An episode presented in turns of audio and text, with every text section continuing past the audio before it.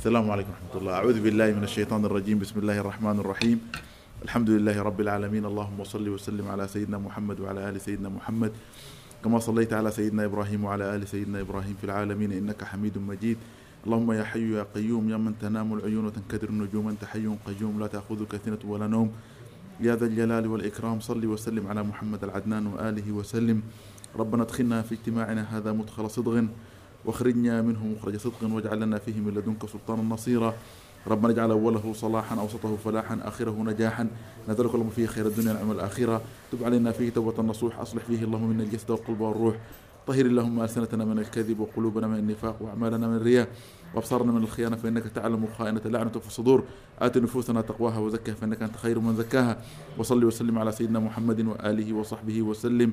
سبحان ربك رب العزة عما يصفون وسلام على المرسلين والحمد لله رب العالمين. الفاتحة. الحمد لله رب العالمين. الرحمن الرحيم. مالك يوم الدين. إياك نعبد واياك نستعين. اهدنا الصراط المستقيم. صراط الذين أنعمت عليهم غير المغضوب عليهم ولا الضالين. آمين.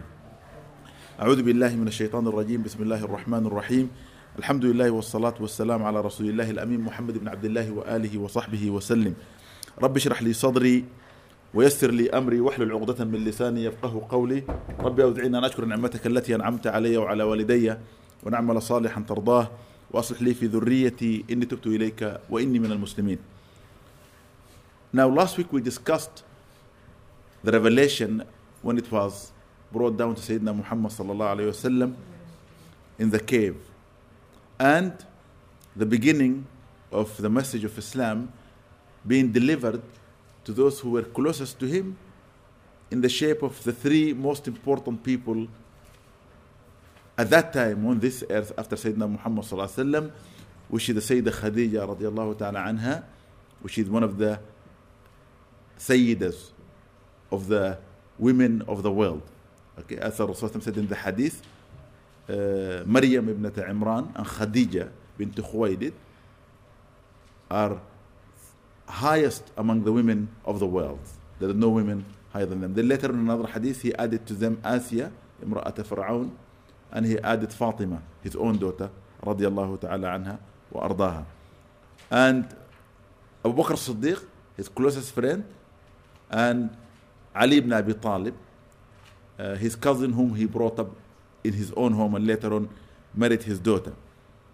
And the da'wah then began of the Prophet wasallam in a very secretive way. Although he himself has been seen like normally he will go to the Kaaba and pray, does his salah, make his dua, but different to the people of the time. Because the people of the time, although they were following some aspect of the dua and the salah and the ibadah that is inherited from Sayyidina Ismail alayhi salam, but they added extras to it, or they removed some of the aspect of the worship itself from it.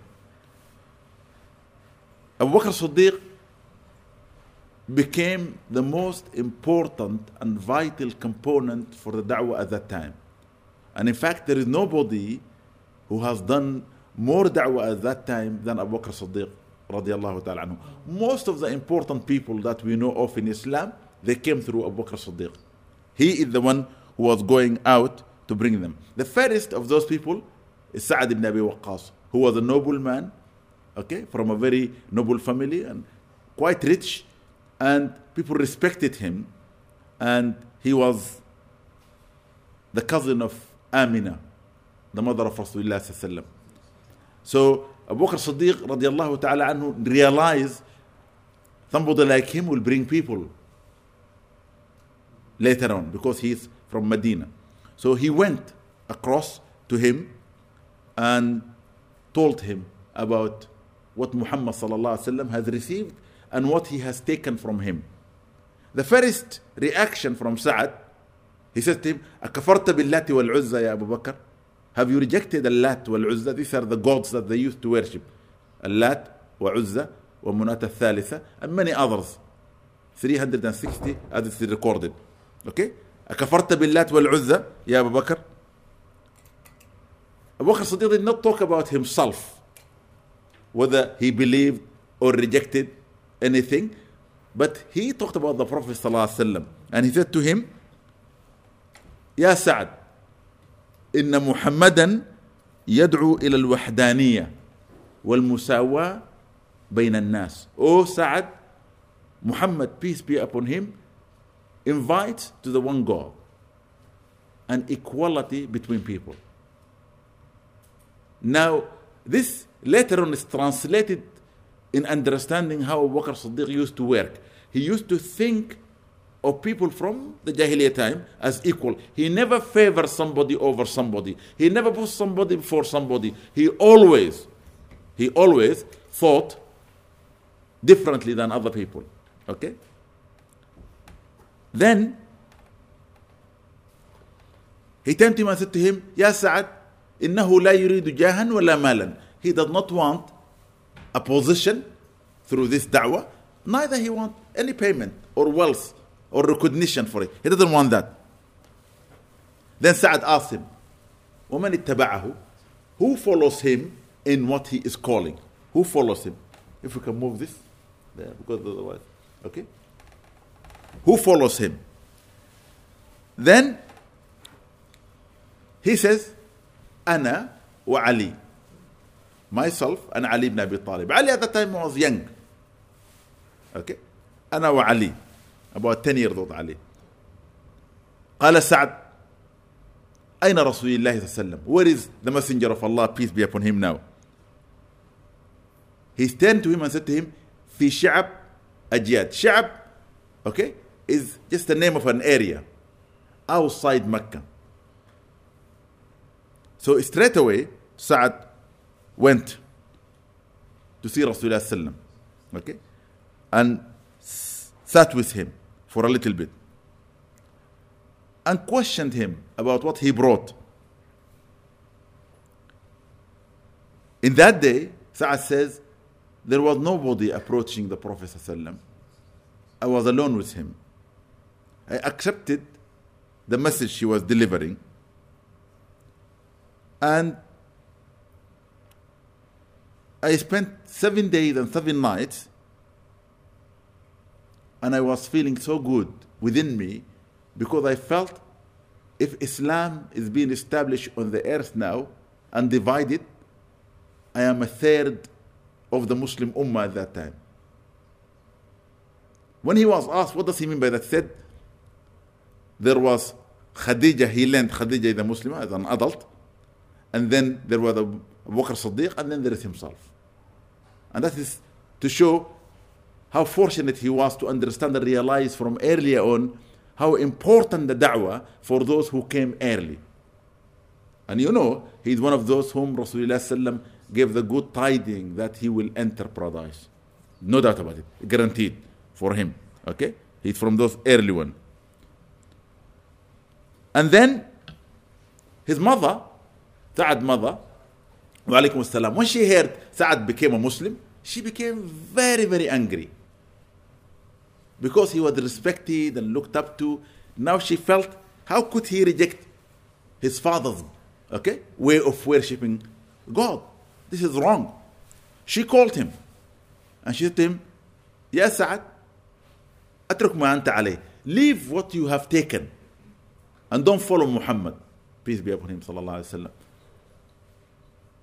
He said to her, but he's only inviting me for one thing, that I believe in one God and that I should not look into the idols as a medium between me and God, because I don't need that. And that all people in the sight of God are equal. And I love that. He said to him, That's not true. If you do not reject what Muhammad وسلم, has asked you to embrace, I'm not eating or drinking. And I'm not speaking to you. So she stopped speaking to him and started fasting. After three days, it is reported that she collapsed when she collapsed, she had a son called Imara. He was looking at Sa'd and saying, Let us do something. He said, Help her. So they got her up. The, Imara gave her water to drink because she would not speak to Sa'd, although she used to love him very much. She drank the water and she opened her eyes. And he says she was making dua against him, asking the gods to destroy him for what he is doing. Okay? Here, later on, we learned that a portion of the Quran was revealed because of that instant. Okay? Where Allah subhanahu wa ta'ala says in the Quran, أعوذ بالله من الشيطان الرجيم ووصينا الإنسان بوالديه حملته أمه وهنا على وهن وفصاله في عامين أن اشكر لي ولوالديك إلي المصير and we remind the human and advise him that your parents has such an important position in your life especially your mother she carried you in pain she delivered you in pain and difficulty and for two years she is breastfeeding you looking after you cleaning you sustaining you're living because you cannot sustain yourself at that age. When a child become two and older, they can pick themselves. Okay, they can begin to walk and do things by themselves. But before that, they can't. They need to be looked after and cared for. Okay. Allah then is saying, for this purpose and this reason, you must always show gratitude to me and to your parents. Showing gratitude to Allah here literally means realizing that you are a created being. You are a weak individual among the uncountable creations of Allah subhanahu wa ta'ala. And over that, you should remember you were born and you were delivered unaware of yourself and unable to cater for yourself. So thank your parents for catering for you, looking after you, allowing you to be the person whom you are today. If a person always remember this, he will always think of himself as a servant of God. Allah then goes to say, وإن جاهداك على أن تشرك بي ما ليس لك به علم. If your parents strive and struggled against you to take partners with me, that which you have knowledge of, then you should not obey them. This is where Sa'ad disobeyed his mother. And it was unheard of in the tradition of the Arabs that the children will go against their parents. They will always follow the line of their parents. They defend the family and the blood, okay? And the tribe in that. But although you are not going to listen to what they are advising you, you must accompany them with dignity, respect, and support to them. You should never neglect them. This is something that we need to awaken for now because we hear some new people coming up and saying, well, because my father doesn't pray, I, am not listening to him, or I'm not doing this to him, or I'm not going to him, I'm not talking to him, or whatever. All those things. And over that, there are some Muslims who are giving advice to new Muslims that if your parents are not Muslims, cut yourself off them. That is not Islam. The verse is very clear. This is not the word of the Prophet ﷺ, but the commandment of Allah subhanahu wa ta'ala to something that took place at the beginning of Islam To the man who claimed to be a third of the Muslim Ummah at that time. Sa'ad ibn Abi Waqqas who says, okay, this is revealed because of me. I will never neglect my family to that, okay, which Allah has commanded me to do. واتبع سبيل من أناب إلي ثم إلي مرجعكم فأنبئكم بما كنتم تعملون and follow the path of those who have turned their face to me. now, this is a very beautiful area of the Quran whereby for us today who are living, we need to make sure that anybody whom we accompany, we travel with, we live next to, we associate ourselves with, we take as a friend, must be somebody who's always turning their face to Allah.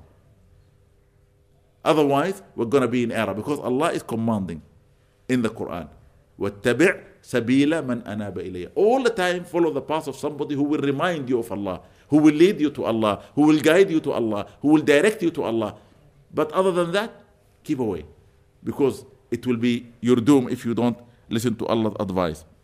إِلَيَّ مَرْجِعُكُمْ ثم أنبئكم بما كنتم تعملون Indeed your return will be to me then I will be informing you relating to you of that which you used to do I will be the judge nobody should judge anybody now. Neither myself nor anybody else is in a position to judge anybody regarding the matter of the heart. And therefore, when we learn as Muslims the seerah, one of the aspects of learning and getting all these little stories to realize the seerah is made of the Quran. Literally, the Quran, okay, is telling us Muhammad sallallahu alaihi wasallam a story because it every aspect of his life for 23 years, okay, from time he received the message to the time he died, is to do with his seerah, his life, the revelation, okay, and this is very very important. Now, Abu Bakr Siddiq radiallahu ta'ala anhu started going out and inviting more people secretly, realizing this matter is so important because his nation was doomed according to him. Their end will not be a good one. Their life is not really a good life. So he felt this is the change that Quraysh especially is needing at that time to bring some dignity to the people who are living and equality and making life a better life, not a miserable, doomed life. Okay? While this is happening, a man approached the Prophet ﷺ while he was sitting around the Kaaba. And the Kaaba at that time used to be open. Okay? And this man called Amru, he walked in and looked at the Prophet ﷺ because Abu Bakr Siddiq already informed him. He realized he's a good man and he's one of those people, if he become a Muslim, a lot will come through him. So he went to the Prophet ﷺ and said to him, Who are you? He didn't say Abu Bakr told me or anything. He said, Who are you? He said, Straight away, the Prophet ﷺ knew this one will be one day somebody important. He said, Ana Nabi, I am the Prophet. The man said to him, But what a prophet? What's the prophet? What does that mean? Okay? He says to him, Sallallahu Alaihi Wasallam, أرسلني الله للعالمين Allah subhanahu wa ta'ala has sent me to the jinn and the human. The man is still said to him, With what? He's confused. He didn't know what the Prophet ﷺ was talking about. With what did he send you? Okay? He said to him, in a simple way, and subhanAllah, I wanted to listen to what the Prophet told this man. Because really, he didn't tell him he is asking me anything that is like you must believe in him alone, you must just worship him. He talked to him according to his position that he was in at that time. Later on, the Prophet taught us, خاطب الناس على قدر عقولهم. If you want to be a da'iyah and you are inviting people, address them according to the level of their understanding. Come down to their level or go up to their level. Stay with them where they are, but don't look down at them. Don't put them in a position whereby they feel ridiculed by you or judged by you because that will not be the right or pious way. He says to him, بصلة الأرحام وكسر الأصنام. Two things. I'm coming to you with a message that should be delivered to everyone I know that we must keep our ties with our families. And we must destroy those idols. And at that time, subhanAllah, at tanahur, that means the killing and the fighting between the tribes and the families of the area, was absolutely unimaginable. People were fighting wars for years, non stop. If you think the Palestinian Israeli problem has been a long time fighting one another, or the Northern Ireland problem has been there for a long time, it's nothing. They used to fight wars for hundreds of years, and not any party is winning. Tit for tat. Okay? You kill one, we kill one. You steal 50 camels, we steal 50 from and so on. It was going on like that. So this message here is to say to him, the religion, first of all, if we want to believe in one God and to adhere to him by destroying the idols, we must link with those who are related to us. Then we can relate ourselves to him. And subhanAllah, we learned later on from the Prophet ﷺ, indeed there is a pillar next to the throne of Allah called Rahim, the womb. It remembers Allah with these words Allahumma awsil man wasalani waqta'a man qata'ani. Oh Allah, link to you those who link to their families and cut off from you those who cut their links with their families. And this is a message in our time now is needed because really there are resemblance of jahiliyyah in our practice today because we're cutting our links with our families. We need to be in touch. We need to be close to them. We don't want to be like people who live in the same street and they don't know that person is their cousin or their uncle until they are dead. And suddenly they realize there is inheritance. They come and knock the door and say, Do you know that your uncle was living there? Really? I have no idea. And that should not happen to anybody who believes in Allah. It is a sign of hypocrisy. Okay? Then he says, immediately, straight away. And who is with you? Who is following you? Look at the Prophet ﷺ way of telling him as well. Hurrun wa abd. I only have two people. Hur wa abd. At this moment of time, I have two people. One of them is free man. One of them is a slave. Meaning, Abu Bakr as-Siddiq and Bilal ibn Rabah.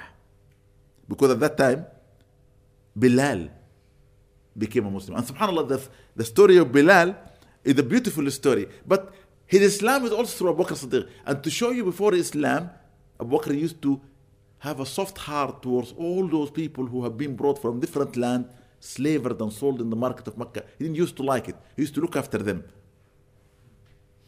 And so immediately, because he used to meet Bilal in his ways and talk to him and treat him well, his owner was Umayyah ibn Khalaf, one of the terrible men of Mecca, and he was one of the richest men. The Prophet ﷺ, when he was talking to Abu Bakr Siddiq about yani, what he does, he was always cautious that he would not get into trouble. But he didn't worry. So he went to the house of Umayyah and outside he was shouting, calling, Ya Bilal, Ya Bilal, come down. And Bilal said, What is it? He said, Come down. He said to him, Did you hear of the man that was being sent to us to bring us that which will unite us and make us equal before God and allow us to worship directly rather than through the idols? When he began to tell him, Who is this? He said, Muhammad. He didn't even question. He said, If it is Muhammad ibn Abdullah, I do believe in whatever he says. And immediately, subhanAllah, he took him to the Prophet ﷺ, he became a Muslim, and he was hiding his Iman. So, for this reason, the Prophet ﷺ told this Amru, Ma'i hurrun wa abd. With me, there is a free man who was a worker and a slave. Why did he tell him that? The wisdom behind that is to say to him, in this religion of mine, there is no distinction. All is equal before God because the religion of the idol worshippers, there is distinction. Yeah? There is distinction. Like we see today, for example, in India, we have got those who are supposed to be from the God's people and those who are untouchable. They are not even worthy to come to your home or even clean it for you. And if you really want to be kind to them, you can allow them to clean your toilets. And I don't think there is a creator who will do such a thing. In the creation, there is equality. Anybody who will have a magnitude weight of an atom of a feeling that he's better than anybody else, forget about it. Because that is not the sign of faith in the heart. إن الله لا يحب المتكبرين. Allah said in the Quran, I dislike, I would never like those who act with arrogance. I remember the story of the creation of man began of bringing down, okay, the first human and his wife to earth because of the arrogance of Iblis. If Iblis did not make his mistake and act with arrogance, they will all be living in heaven. And that is something that we need to reflect upon. Amr then said to Rasulullah, Inni muttabi'uka. From this moment, I'm going to be following you. I'm not leaving. I'm not going back to my people. I like what you say. نعم من Sa'ad Muslim. Sa'ad Muslim. Lakin the Prophet sallallahu alaihi wasallam when he addressed him with this at the present at the area where they were they were sitting there was Bilal and Abu Bakr sitting and he pointed out those two you see but Sa'ad already the Muslim Okay, because Sa'ad was number three. Okay, then Bilal became number four. Okay, but literally, if you count Ali, they were five.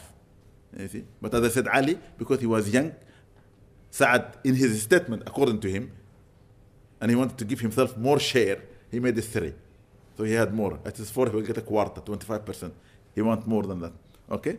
Now, the Prophet ﷺ, when he heard him say, I'm going to be following you, he was worried. Because by this man going back to his tribe, talking about it, then definitely there'll be wars. There'll be fighting. There'll be argument. Because now he's going out and bringing people into Mecca who are going to fight Quraysh The Prophet wisely said to him, okay, إنك لا تستطيع ذلك إنك لا تستطيع ذلك يومك هذا You will not be able to do this in this day with me.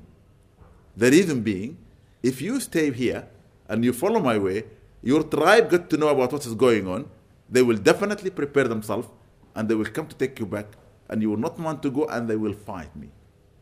And that's not good enough. You see what's happening to the people that are around me. ألا ترى حالي وحال الناس? Can't you see the state between me and my own people in Mecca? Because the rumors were going around. ارجع إلى أهلك فإذا سمعت بظهوري فأتني حالا. Go back to your people. When you hear I am declared, then come immediately to see me. Islam at that time is secret. The lesson is, even today, when we are advising people whom we are inviting to Islam among the non Muslim families, and they come to us with their anguish and fear that their families might cut them off, that they might mistreat them, that they might throw them out of the house, we don't say, look, astaghfirullah. The kuffar, just go in and do whatever is right. If they put you food, tell, no, this is haram, I want halal food. If the time of the prayer come, put your prayer mat, put your Quran on. It's wrong. To do a da'wah like this, you are not following Muhammad Allah said to him, invite to the way of Allah by wisdom. This is not wise. I remember a great man who converted to Islam. I saw him once, and because I always talk like this, this is in 1981.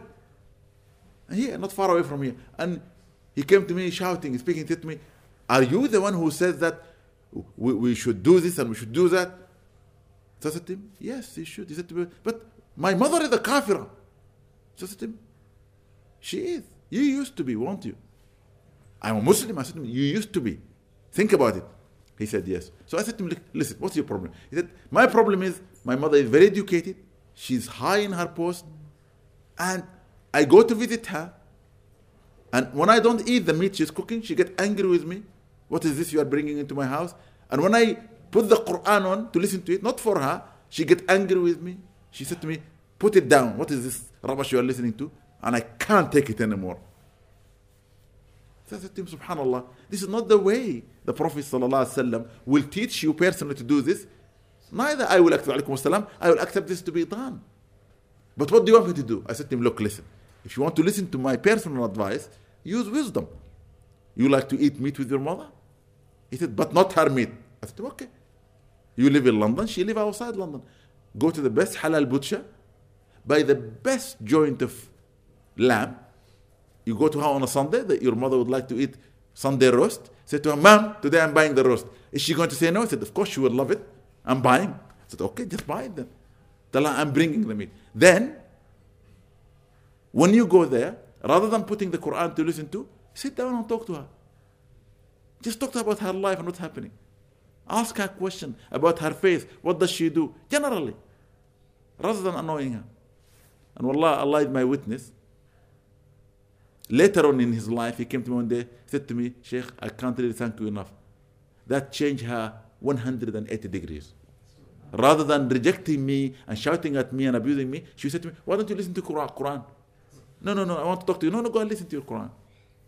To that kind of, and she will love him bringing the meat and she will avoid anything. She began to move anything. She would not cook ham on the pans, whatever, so that she didn't want to annoy him. He came to her softly she was beginning to come back to him softly. So here Rasulullah is telling this guy gently, when you hear him declared, come back to me. But I don't want to go and declare the same thing. And it's not Like that. Like a lot of brothers now say, oh, we should just go out and show it. No. We have to be absolutely careful how we go about doing things. Okay? Rasulullah at that time didn't have a place, an abode through which he can go to, sit down with those companions he brought to train them, teach them, show them example, pray with them. The only place was the Kaaba in, the, in Mecca. But it was a place whereby he's seen and abused. He suffered. A lot of people don't know that the Prophet suffered.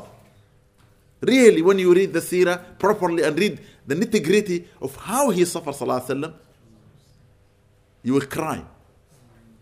Why did he do that? For us, to save us. And here today, we say he brought the sunnah and he died. Some people say that. He just delivered the message, that's it. Astaghfirullah al-azim.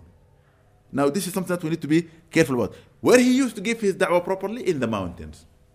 Okay? Abu Bakr Siddiq radiallahu anhu began to realize that the Prophet ﷺ is moving to the mountain and going and sitting and doing a lot of things for himself that he is doing so that he can increase his spiritual standing. From this, we learn as well if we really want to become very spiritual, we should take some time out from the family, from the work, should have seclusion. Maybe they are sleeping, get up. You don't say, I don't have time. Take some of the time when you sleep, even half an hour, one hour, sit alone, reflect. Think about the wrong you have done and ask Allah to forgive you. Think about the good you have done and thank Allah for allowing you. Because that's the way the wise people do. Rasulullah was encouraged by Allah to do that, and later on it became compulsory for him that he must spend the night worshipping Allah. ومن الليل فاسجد له وسبحه ليلا طويلا Allah said to him from the night pray prostrate and spend most of the night glorifying him okay ومن الليل فتهجد به نافلة in another verse so Allah is commanding Muhammad to spend his time that is personal between him and his Lord in worshipping him he didn't say to him go and sleep and rest your body he didn't say that okay this is something that we need to think about some of the noblemen of Quraysh became Muslims through Abu Bakr Siddiq. One by one, he used to go to them, and you can read their stories. Uthman ibn Affan, with ibn al-Awwam, Abdurrahman ibn Auf, Talha. And these are as-sabiqun, these are the early Muslims. Then later on, okay, in the same period, Abu Ubaid ibn al-Jarrah, Al-Arqam ibn Abi al-Arqam became a Muslim, and this is where his home became the school of Islam. The fairest madrasa, as they call it, or the first school for Islam, Darul Arqam, is the home of this man Al Arqam, Ibn Al Arqam, who took Shahada. And then he said to Rasulullah, Why do the people have to go and look for you in the mountains? Come to my home. Initially, the Prophet was rejoicing, but then he realized people might see. But then they agreed when people come, they come secretly. And the funniest thing, the funniest thing about that, when people used to come secretly, even people like Abu Sufyan and Abu Jahl used to secretly come and hide and listen to the Quran. They didn't even want to go inside. They see people going in, they listen. Until one day, one of them caught the other. So Abu Sufyan said to Abu Jahl, What are you doing here? I thought we were working to reject him from the community. And Abu Sufyan said to him, What are you doing here? So each one of them is asking the other, What are you doing here? And then one of them was telling the truth, said, By Allah Almighty God, I come regularly here. Initially, I wanted to see who comes in so that we can begin to fight them outside and refuse them coming, take them away from Muhammad so that he will not get this popularity. However, every time I come, what I hear is so beautiful. But yet, he will not admit that this is the message that he should follow because Allah did not guide them yet. Okay? Who came after that, Uthman ibn Maz'un, very famous. And Uthman ibn Maz'un, by the way, his story is beautiful and you should read it as well because this is the man who used to be blind and said to Prophet, I want to see. And the Prophet taught him to go and pray Torah Salah and to ask Allah by Muhammad to see. He said to him, Go and say to Allah, Oh Allah, by Muhammad, allow me to see. And he saw. You see? Wasila. Okay for Muhammad صلى الله عليه وسلم this is a very famous وعبيدة ابن الحارث بن عبد المطلب a cousin رسول الله صلى الله عليه وسلم وسعيد بن زيد وخباب بن الأرت وعبد الله بن the great uh, محدث المفسر of the Quran وعمار بن ياسر the famous young man whom his father and mother were punished and killed okay وصهيب وغيرهم صهيب الرومي very famous okay at this moment of time when all those people who are important in Mecca became Muslims rumors began to spread that Muhammad is spreading a new okay fitna they call it. And they began to talk badly about him. Never never any man or woman sat in Mecca or outside Mecca speaking a word about Muhammad. But then it began, and they said terrible things about Rasulullah sallam. Okay, that will not even be repeated.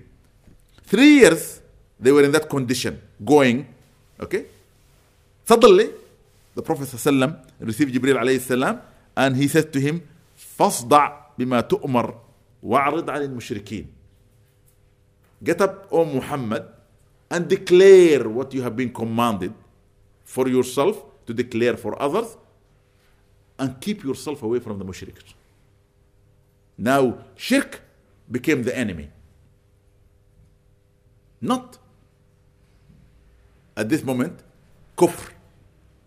Because kufr is different. Shirk is somebody who's trying to worship Allah but taking an idol so that he can get to Allah, which is not allowed which is the greatest sin. But kufr meaning somebody who doesn't know. He want to know. He have no understanding. And that is a very big difference. Okay? A mushrik is somebody who says, I'm religious. I worship something. But a kafir doesn't. Okay?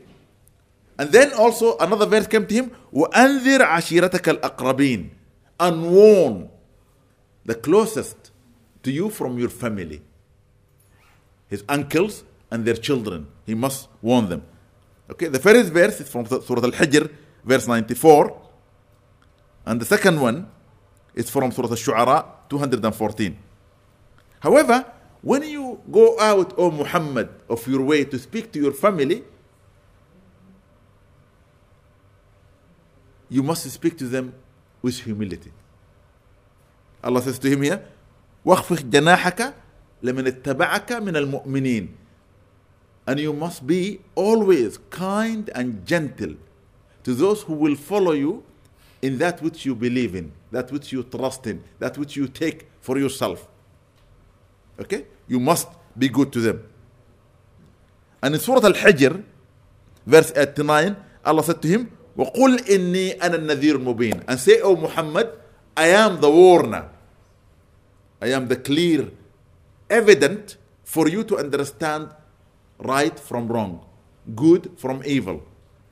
This is my way and this is my message.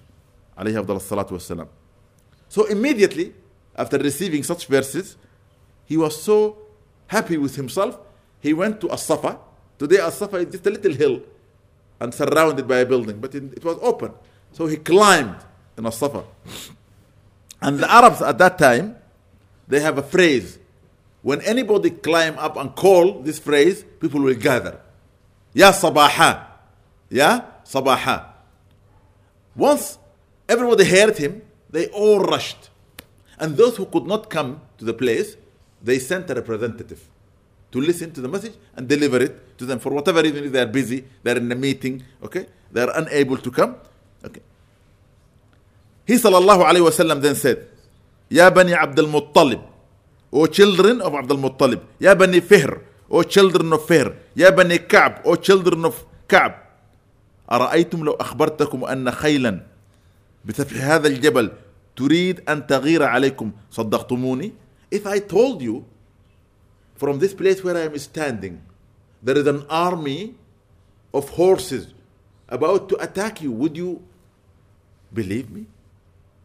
They are not ignorant and they know he's a wise, truthful man. He will not lie to them. And he's in a position whereby he could see behind the mountain and he could see beyond the mountain. So they said, نعم نصدقك. Yes, we will accept whatever you tell us Ya Muhammad. Then he says, Inni nadhirun lakum. I am a warner for you. بين يدي عذاب شديد. That there will be a grave punishment awaiting those who will not believe. إن لم تؤمنوا برسالتي.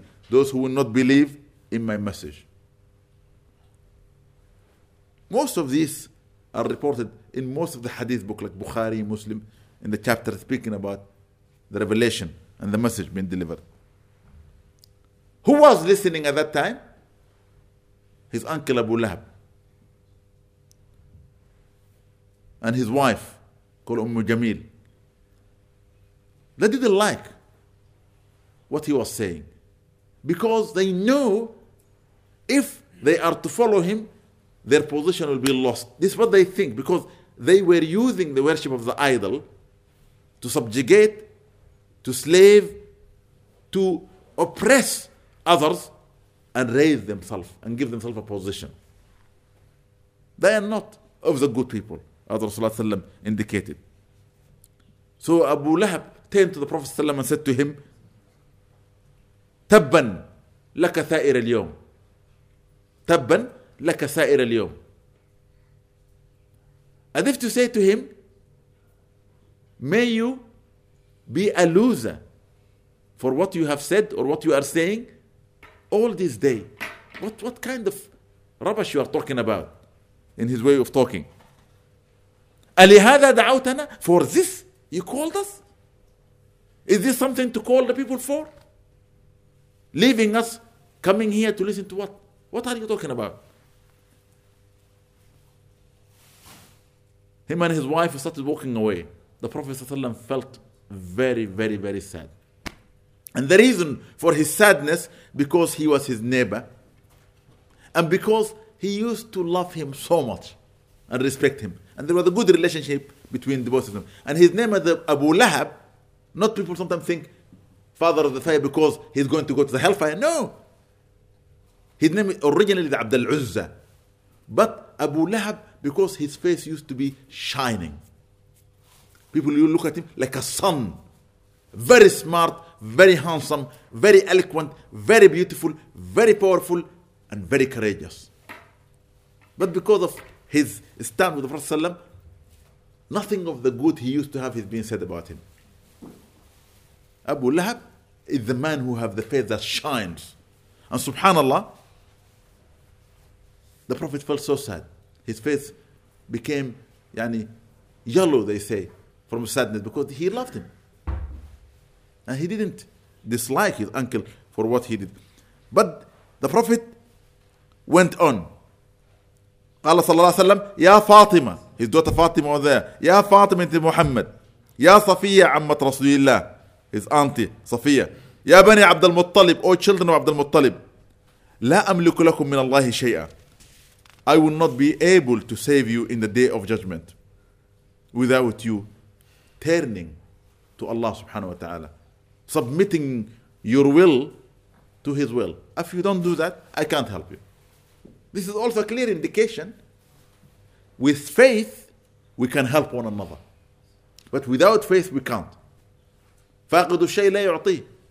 If you are not having the position, you can't allow me the position if I'm looking after a place and you wanted something from that place, I can say, Come to me, I will help you. Because I am there. But if I am not there, how could I help you? So this is something you have to understand that if you are a believer, you can help. He went on to say, Ya ma'shara Quraysh, O gathering people of Quraysh, أنقذوا أنفسكم من النار. Save yourself from the hellfire.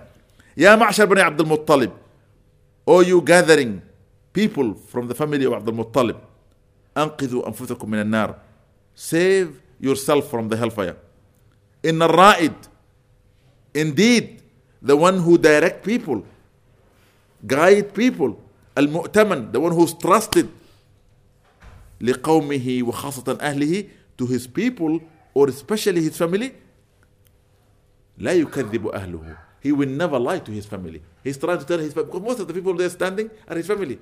I will not stand as a member of your family lying to you. I will only tell you the truth. Okay? والله لو كذبت الناس جميعا by Allah Almighty God if I lied for all of mankind ما كذبتكم I will never lie to you ولو غششت الناس جميعا ما غششتكم and if I cheated all humanity I will never cheat you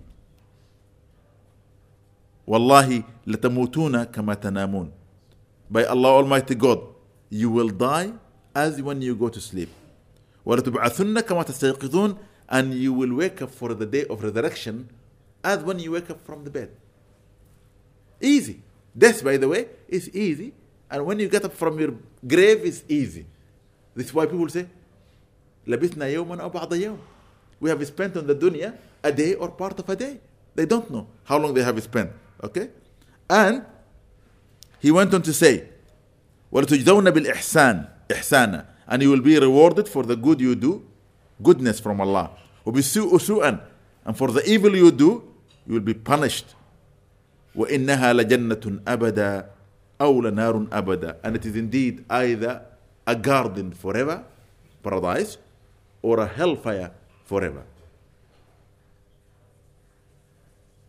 now because Abu Lahab said to the Prophet ﷺ, Tabban, Allah revealed to Rasulullah ﷺ immediately the surah, تبت يدا أبي لهب وتب ما أغنى عنه ماله وما كسب سيصلى نارا ذات لهب وامرأته حمالة الحطب في جيدها حبل من مسد This is a very special surah revealed to declare anybody who will openly declare animosity against the Prophet ﷺ for no reason but out of hatred, the hellfire will be his abode. And I'm always telling the brothers when we see today people standing, drawing cartoons, making films against the Prophet, ﷺ, don't worry about it. I didn't see at that position any of the companions trying to do anything. And later on, when people like Umar bin Khattab used to take their sword to defend the Prophet, ﷺ, the Prophet used to say, خلي عليك. Leave it.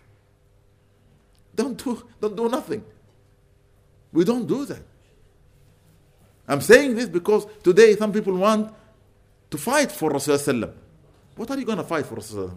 Fight to him by changing your character. Fight to him by doing the good that he used to do. Fight to him by guiding the people through his guidance. But don't do against his teaching in the name of Islam. It doesn't make sense. By killing innocent people, you think you are inviting people to Allah? La wallahi. That's not the way. So we need to look at what he used to do and do like him, alayhi salatu wasalam. And it is reported, subhanAllah, Abu Lahab used to love the Prophet so much, two of his daughters, because the four of them were living almost in his house, were named for two of his sons. And because he loved Muhammad one of his ways of making Muhammad sallam, leave this path is one day he said to his wife, Take your sons and go to his house and say to him, In order for them to marry the girls, you must leave what that you are following. Otherwise, we will not go through with it. It's an insult. But when they came, the Prophet said to him, or said to the wife, Fine, we accept what you say. But they did not feel happy because they wanted him. They felt because they had everything. He sallallahu alayhi wasallam will say, No, I will leave what I'm following so that I can help you. But this will not be accepted. Okay? With Rasulullah sallam.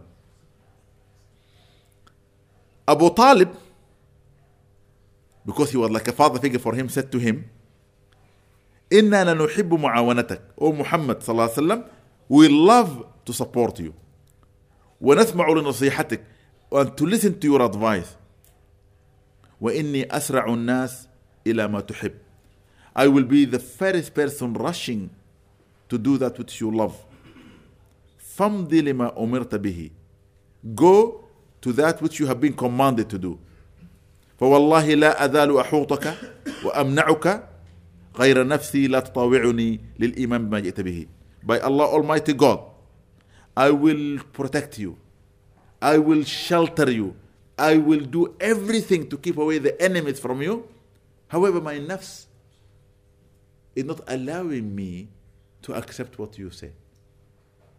But you are all right. That is very important. One of the things that I think about at that moment when I read the seerah, from what he says, just like his grandfather, when he said to Abraha, لِكَعْبَةُ رَبٌّ يَحْمِيهَا For the Kaaba, there is a Lord that will protect. He is saying here, look, I agree with you, but I can't say it. As if it is a wisdom, because if he declared, there will be big problems. There will be very big problem at that time. But Allah knows why that is not being allowed. Okay? Abu Lahab then turned around and says, By Allah Almighty God, this is the worst calamity that has passed our family. This is a musibah, a calamity that is befalling us as a family.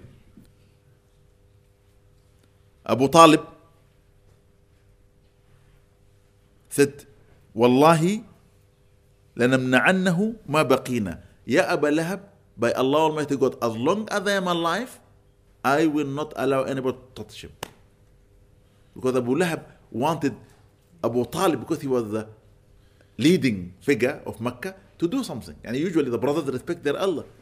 But he refused. He said I will not allow anybody. Let him leave him alone. Let him do what he's doing.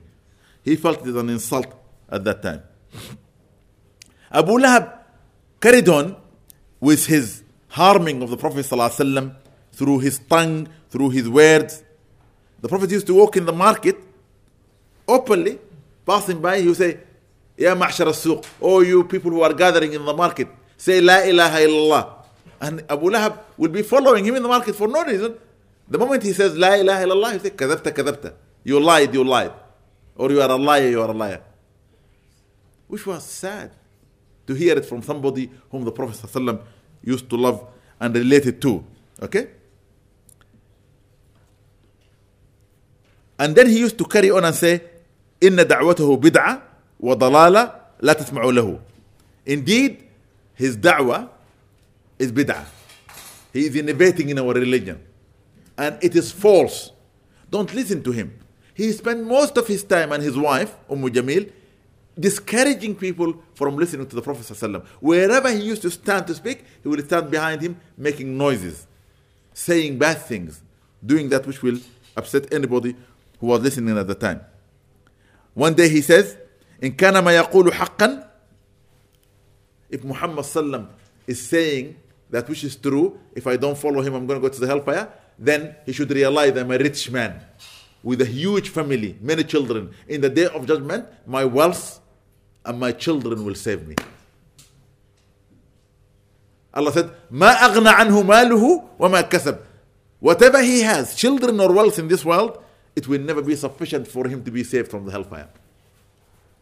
However, the only thing we learn about him, because the Prophet ﷺ used to love him, and he loved him وسلم, for one reason, that the day he was born, Thuwayb al-Aslamiyah, as I said to you in the previous lesson, okay, she rushed to the Kaaba and he was coming out and she told him the good news that Amina gave birth to a son, and out of joy, he freed her. And for that, Rasulullah said, every Monday, the day I was born, in the hellfire, Abu Lahab will only be punished up to his ankles, only his feet. The rest of his body will not be punished. That means he will receive minimum punishment. Because of the happiness of the birthday of Muhammad. What about a believer who's always happy that Muhammad is being born? What about a believer? And you hear people saying to you, don't celebrate the birthday of Muhammad.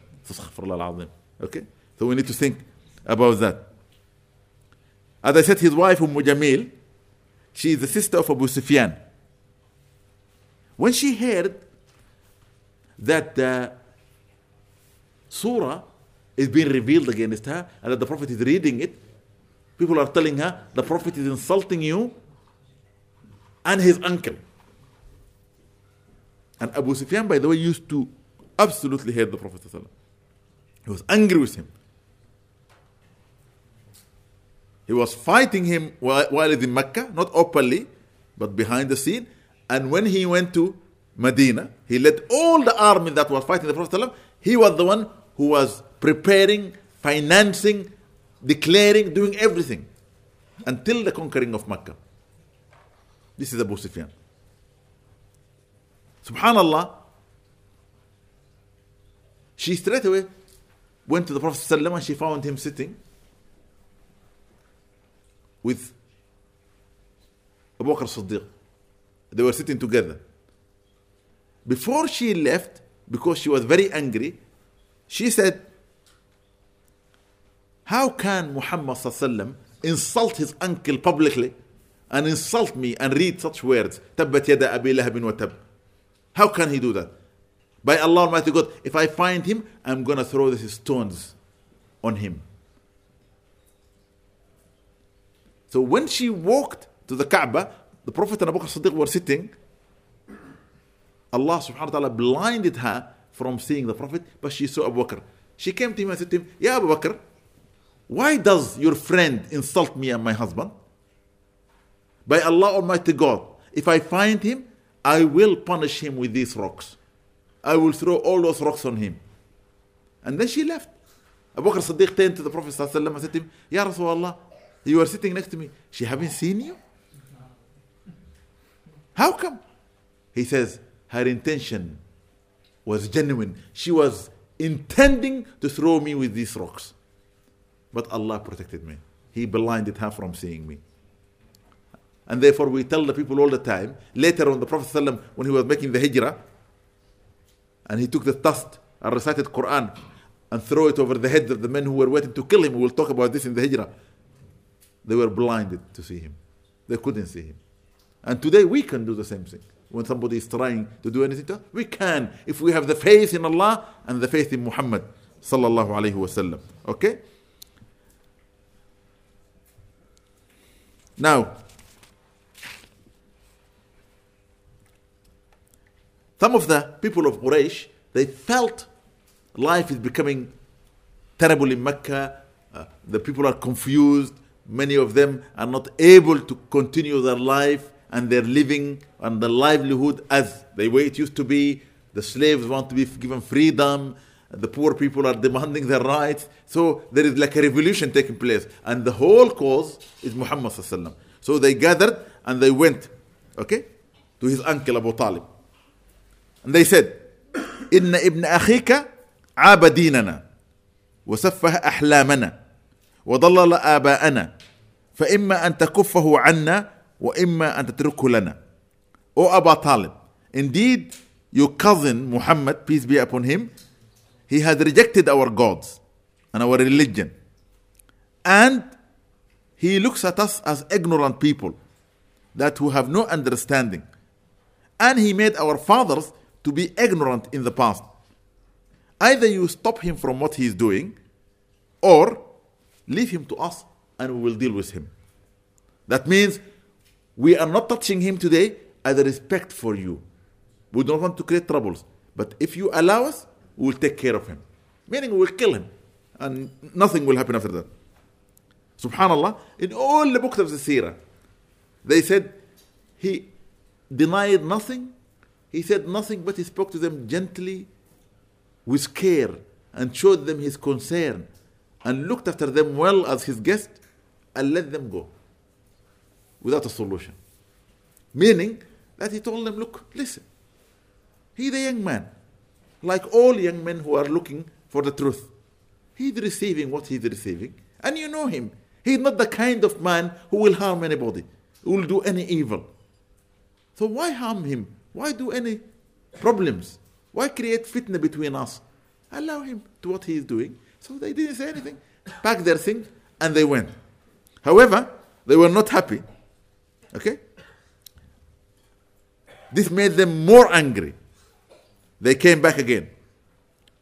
And they said to him this time, إن شرفك فينا معلوم.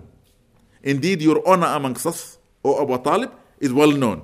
ومكانتك عندنا تعرفها. And your position with us, you know how much respect we have in our heart for you. وإن طلبنا منك أن يكف ابن أخيك عما هو فيه. Our request, only one request, that your cousin or your nephew, sorry, Muhammad, will stop that which he is doing. وإن لم يكف سنقاتلكم حتى يهلك أحد الفريقين. If he will not stop this time because we are angry, we are gonna fight. until one of the groups will win. A battle it will be. Blood will be shed. Abu Talib then felt very, very sad. He doesn't want in his reign to be wars and fighting and bloodshed, and especially they are looking after the Kaaba and the Hajj. He felt sad. He called upon Muhammad to come and see him. He told him, Why are you saying what you are saying, Ya Muhammad? Kuffa anhum. Stop yourself from doing anything against them. Just leave them alone.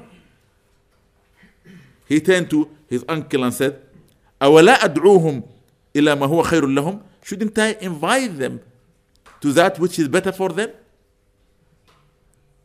Abu Talib said to him, وإلى أي شيء تدعوهم? For what are you inviting them? قال, he said, أدعوهم إلى أن يتكلموا بكلمة واحدة.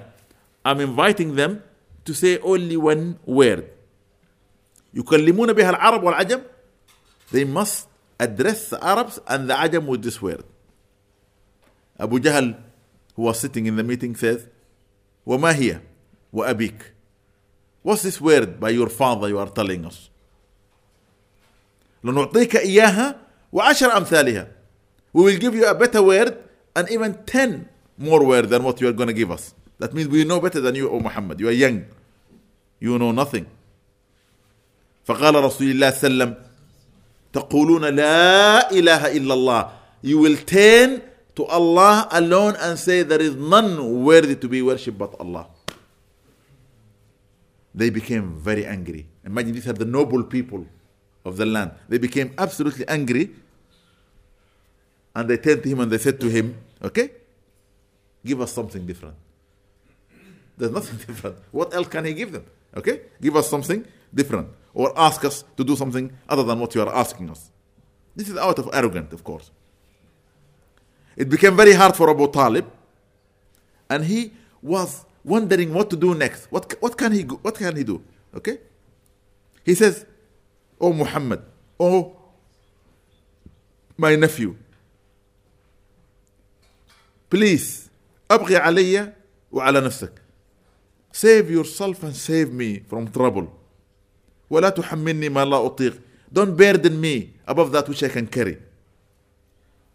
He says then, the most famous statement he has ever said, يا عم والله لوضع الشمس في يميني والقمر في يساري على أن أترك هذا الأمر حتى يظهره الله أو أهلك فيه ما تركته Oh my uncle, by Allah Almighty God, if they put the sun on my right and the moon on my left,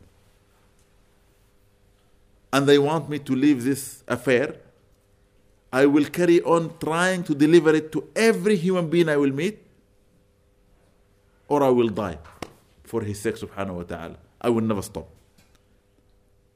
This statement, by the way, when you sit alone and you reflect about it, it should give you the yaqeen, the concrete faith in your heart that whatever happened, you should never leave La ilaha illallah.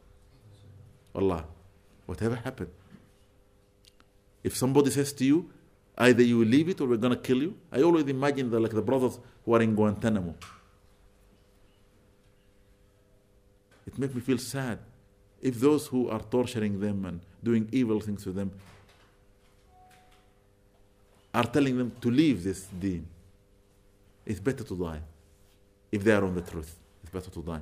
Never, never say openly or secretly, I deny. Never. Never. This is what Muhammad says. Okay? And you know what happened? He felt when his uncle, for the first time, is asking him this that either me or you will be destroyed or both of us, please stop what you are doing. And he's saying it to him this more strictly this time. He felt alone. For the first time since his grandfather died, his mother before him, his father before that, he felt alone. And he started crying and crying, alayhi afdal salatu wasalam. And he got up and started leaving. And then straight away, his uncle couldn't bear it to see him in that position. He called him back. Come back, Ya Muhammad. He came back, sallallahu alaihi wasallam. He never, he never waited until he called him again and again. He didn't say, Well, I'm not coming, I'm just going. No, no. It, when he said, Aqbil alayya ya Muhammad, turn to me and come to me, O Muhammad, he just turned and came straight away to his uncle. He looked at him and his tears in his eyes, realizing Muhammad was hurt. He said, اذهب يا ابن أخي فقل ما أحببت فوالله لا أسلمك لشيء أبدا Go, O my nephew, and say whatever you love. And by Allah Almighty God, I will never let you down. I will never let you down. Because his uncle, for the first time, realized what Muhammad is saying is nothing that he is saying from his mind or from his tongue, it is from his heart. He believes in what he is saying. Our faith has to be strong. We have to be like Muhammad. Now,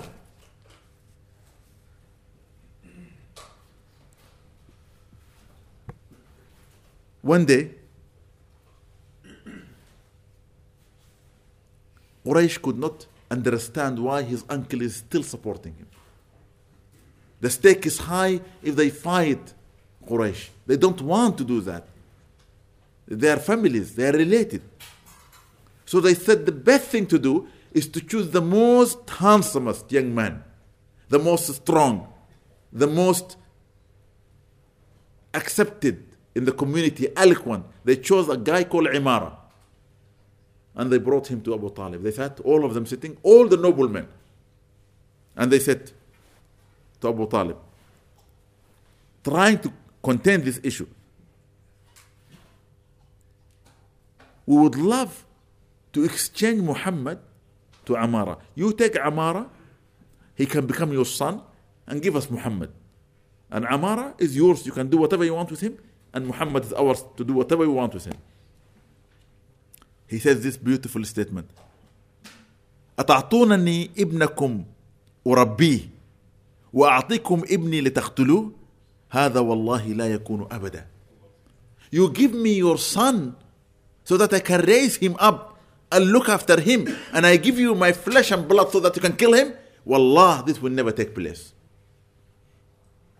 They were willing anything they will do but he was there for him because of Allah One of the men who were sitting called Al-Mut'im, Ibn Uday, he said to Abu Talib, your people are justly giving you a solution for this problem. They don't want fitna in the community. Abu Talib said to him, Wallahi ma ansafuni. By Allah, they were not just in what they said. You have all come here, my brothers, to let me down by doing that which you know in your heart is wrong. Muhammad has never harmed anybody. Muhammad has never said anything to hurt anybody or to break the heart of anybody. Muhammad is talking about God. And you all know there is one God. You all know that. Now Abu Jahl went from the meeting very angry and people were trying to get the news. You know, when people meet leaders, when they come out, everybody wants to know. In our day today, the media is there, and we all want to listen to the news. He says, Does Muhammad وسلم, in front of you in the Kaaba put his face on the ground and make sujood? They told him, Yes, he does. He comes and pray because they didn't used to pray like that. To him, this is bid'ah. And subhanallah, he said, By Allah, if I see him in that position, I will put my feet on his neck and I will put his face, okay, in the dust. ولأمرقن وجهه بالتراب. I will wipe his face on the dust. And subhanallah, he walked toward the Kaaba and he saw Muhammad sallam was making sujood. He wanted to go and approach him so he can put his, as he promised, because he said, "Ballat. By al-Lat and al uzza, I will do this. When he went, he suddenly went back. His color changed. He started doing like that, fighting with his hand, jumping like a mad person. And then he went back and he said, Malak, what's wrong with you, Abu Jahal? He couldn't speak for a while. He said, By Allah Almighty God, what I promised I was going to do for al-Lat wal Uzza, but I saw a hole with flames coming out of it, with creatures with wings fighting me. They were trying to pull me in. And listen what the Prophet said.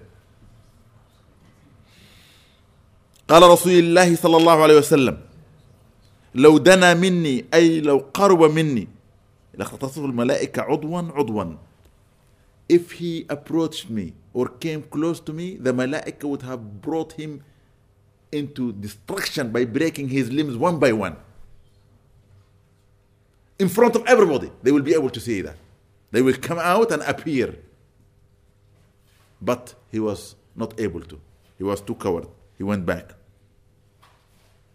Ibn Abbas radiallahu ta'ala anhuma says قال أبو جهل. This is the hadith in لئن رأيت محمدا يصلي عند الكعبة لأطأن على عنقه. If I see Muhammad صلى الله عليه وسلم in the Kaaba praying I will put my feet on his neck. فلما بلغ ذلك النبي صلى الله عليه وسلم when this news reached the Prophet صلى الله عليه وسلم he said لو فعل لأخذته الملائكة عيانا. If he did that if he had the courage to do that the malaika will take him openly. Every man and woman will see him. Taken by the malaika. Be punished. Once again Abu Jahl says to people who are saying yeah Abu Jahl do you know that your nephew comes now not just pray around the Kaaba but he pray in Maqam Ibrahim? Because only the noble used to pray there. He prayed in the Maqam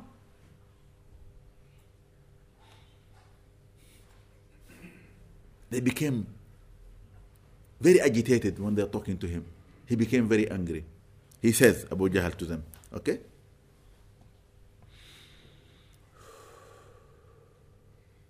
This time, if I see him praying in the maqam, I promise you by Allah wal I will kill him.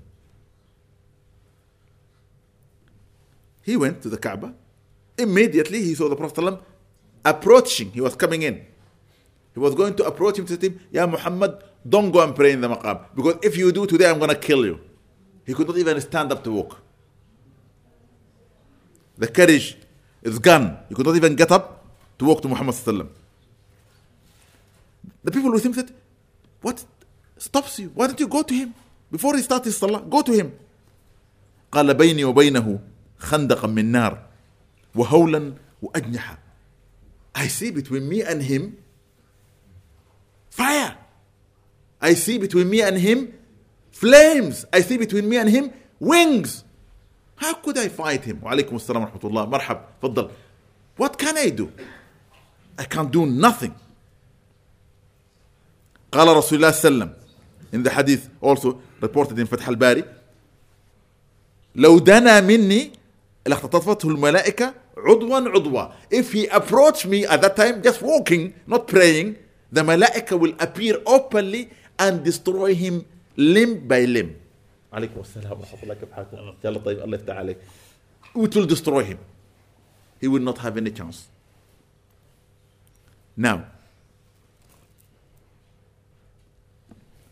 one day as well I'm telling you these things to realize how much the Prophet suffered for us how much he gave for our sake how much he did to make sure that we will benefit today.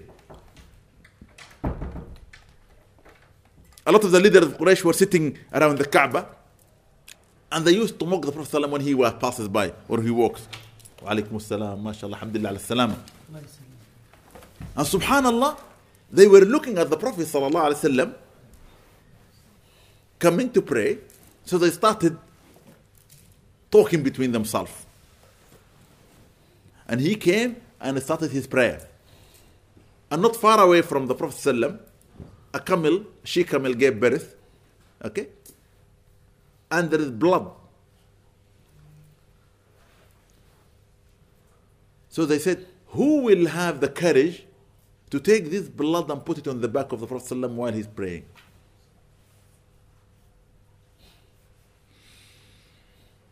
One of the unfortunate people who were sitting there says, I will do.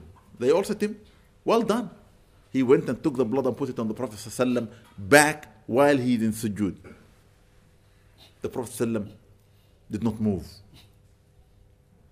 And those men started laughing and laughing and they were shaken and they were falling about. Fatima radiallahu ta'ala anha came from a distance. She saw the condition her father is in. She removed the blood from his back. And she felt sad. The Prophet ﷺ got up, finished his prayer, and turned. And he said, alayhi salatu wassalam, Allah, Allahumma alayka bihadha al-mala' min Quraysh. He just turned to them and looked at them, nothing. Oh Allah, I leave those people of Quraysh who have just found it funny while I'm worshipping you doing what they have done. I leave them for you. The Prophet said, Wallah, I had never seen a group of men who were supposed to be the leaders and the most courageous more frightened than those men. They were so worried and frightened of what will happen to them.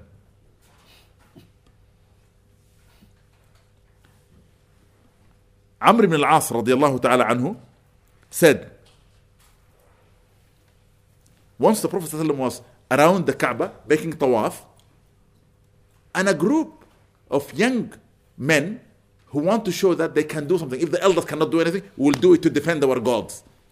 So they came to him, Are you the one who is always insulting our gods? Are you the one who is denying our religion? Are you the one who is putting our fathers down? And they were surrounding him and they were pushing him and pulling him and kicking him.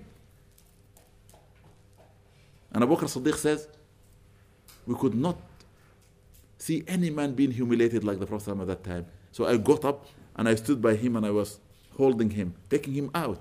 And I said to them, You kill someone or you punch someone or you insult someone because he says, My Lord is Allah. أتقتلون رجلا قال ربي الله You just for this reason, if somebody declare his faith in one God, you deny him that? It is his freedom, it is his right. No one has the right to stop you from worshipping your God. And صدق Allah, Allah has told us the truth in the Quran when He says, لا إكراه في الدين. There is no compulsion in religion. If He, the Almighty, has not compelled anybody to believe, who are you to come and compel me? If I believe in one God, that's it. I believe in the one God. You lead me to that. On another time, when they realized all what they were doing was not benefiting them, and he is not denying his God, and he is not leaving his religion, and he's not going to stop his message, they came to him direct. They chose some of those who were eloquent, some of those who were, according to them, more reasonable in their argument, and they said with him, Ya Muhammad, sallallahu wasallam, we are coming to you today so that we need to know the truth about your prophecy. If you are truly the prophet, then you do one thing for us, and we will follow you. But if you don't, we will not. So he said, What do you want? You tell me, and I will do whatever you want. We would love to see you through your prophecy changing a Safa, the mountain, into gold. Then we will believe in you. He said, Will you believe in me if I do that? They said, Yes. The Prophet ﷺ start praying. And subhanAllah, because of his position, when he prays, Jibril come.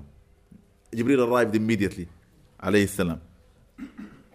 قال يا محمد He said, Oh Muhammad, As-salam yuqrika as-salam. Allah Almighty, the peace, convey peace to you. ويقول لك and he says to you إن شئت أصبح الصفا لهم ذهبا If you wish now before I go back to the heaven this mountain will become gold for them فمن كفر منهم بعد ذلك أعذبه عذابا لا أعذبه أحدا من العالمين But if any one of them after today denies you or the religion of God or denies me as the Creator Almighty, I will punish them a punishment I had never ever punished anybody before. And thank God that never happened. Otherwise, today we'll be in trouble. You see? وإن شئت فتحت لهم باب الرحمة والتوبة. But if you wish, I will open for them the door of mercy and repentance. The Prophet ﷺ, as a mercy to the world, he said to him, قال صلى الله عليه وسلم, بل التوبة والرحمة. However, I choose the gate of repentance and mercy.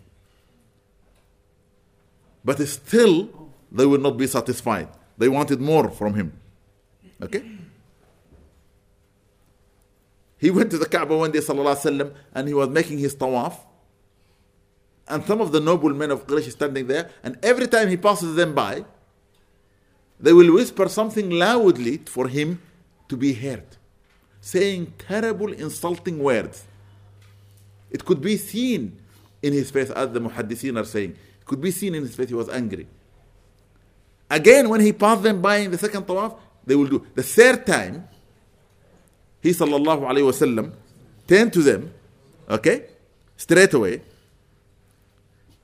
He says to them, أما والذي نفسي بيده Indeed, by the one who hold my soul in his hand, Allah Almighty. لقد جئتكم بالذبح Here I have come to you that you will be slaughtered. He sallallahu alayhi wa said, I had never seen courageous men become so weak in a moment of what just I have said than those men. Immediately, they became very frightened and worried. He had no gun, no sword, no spear in his hand. One of them wanted to stop the fitna because they will be destroyed at that time. He says, انصرف يا أبا القاسم Go in your way, O father of Al-Qasim. Rashidan, may Allah show you the best in your path. فما عرفنا منك إلا الحلم وما كنت بجهول. We have never seen from you only tolerance. And you were never one of those who are ignorant. Can you believe?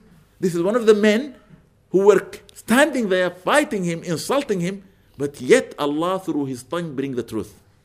Muhammad sallallahu كان أحلم الناس. He was the most tolerant. He will never, never go out of his way to upset, to annoy, to oppress, to let down, to put down, to break a heart of anybody. but he was always healing people, helping people, supporting people, alayhi salatu wassalam. Okay? And in those days when Rasulullah was really suffering in Mecca and life was miserable, he was telling the companion later on, he said, Do you realize if you think today we are living in Medina and we are in difficulty, when we were in Mecca in the early days, me and Bilal, we spent 30 days hungry. We could not even get a piece of food that will cover the underarm of Bilal. That from the size of it. And imagine something as small as that. That will make us feel good. Never, not one piece of food for 30 days. If we think life is difficult today, imagine what the Prophet went through. Don't you ever sit one day feeling sad about yourself because you don't have. By Allah Almighty God, what we have here, if you add it together, subhanallah, we have everything. We have everything. They had nothing. They had nothing. And this is the greatest man who ever to walk on this earth. أنس بن مالك رضي الله تعالى عنه said okay جاء جبريل إلى النبي صلى الله عليه وسلم ذات يوم وهو جالس حزين مما أصابه من بعض أهل مكة بالضرب والدم ظاهر على جسده الشريف من أثر الضرب He صلى الله عليه وسلم one day he was sitting very very very sad. There is signs that somebody was beating him. And there is blood dry on his skin. And Jibril come to me and said, Oh Muhammad, why am I seeing you so sad, so upset? What is this happening to you? He said to him, This is what my people did to me. He said to him, Should I show you a sign, Ya Muhammad? Look at the relationship between Jibril and Muhammad. He's trying to make it easy for him. He's trying to take his mind away from beginning to hate his people for what they are doing to him. Shall I show you a sign of signs of God? He said, Yes. He said, Can you see that tree there? There's a tree, very beautiful bush next to him. He said, Yes, I can see it. He said, Call it to come to you. You don't call a tree to come to you. So Muhammad said to him, What are you asking me to do? That tree, you see it? He said, I see it. Call it to come to you. And Muhammad said to the tree, Ta'ali ilayya, come to me. And the tree just walked like a human being walk, came exactly in front of Prophet. The Prophet smiled. He said to him, Do you like what you have seen? He said, Yes, I do. He said, Then ask it to go back to its place. The Prophet said to the tree, Irja'i ila makanik. Return back to your place. And the tree walked back to the place where it came from.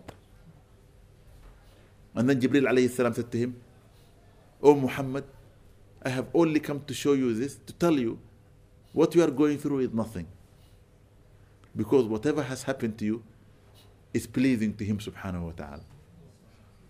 What we learn from this that anything we get out in this world through misery, through difficulty, as long as we are with Allah, as long as we are following Rasulullah, as long as we are doing it with good intention, as long as we are going it to support, to help, to do good, never, never, never feel you are wasting your time. Carry on doing what you are doing. At the end of the day, Allah is with you. Allah said in the Quran, Allah yansurkum. If you support Allah, Allah definitely, surely will support you and give you help.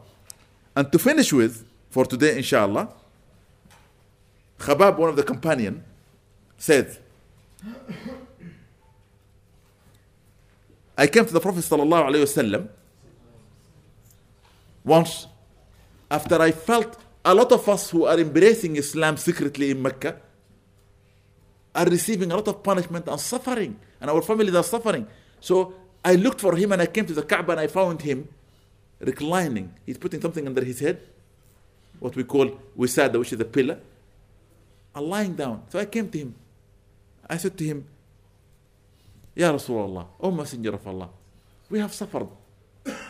and many of us are unable to continue the way we are. Could you please make a dua for us? This will stop. He said, Wallah, what the Prophet taught me and told me at that moment made me think. He said, Wa alaikum assalam.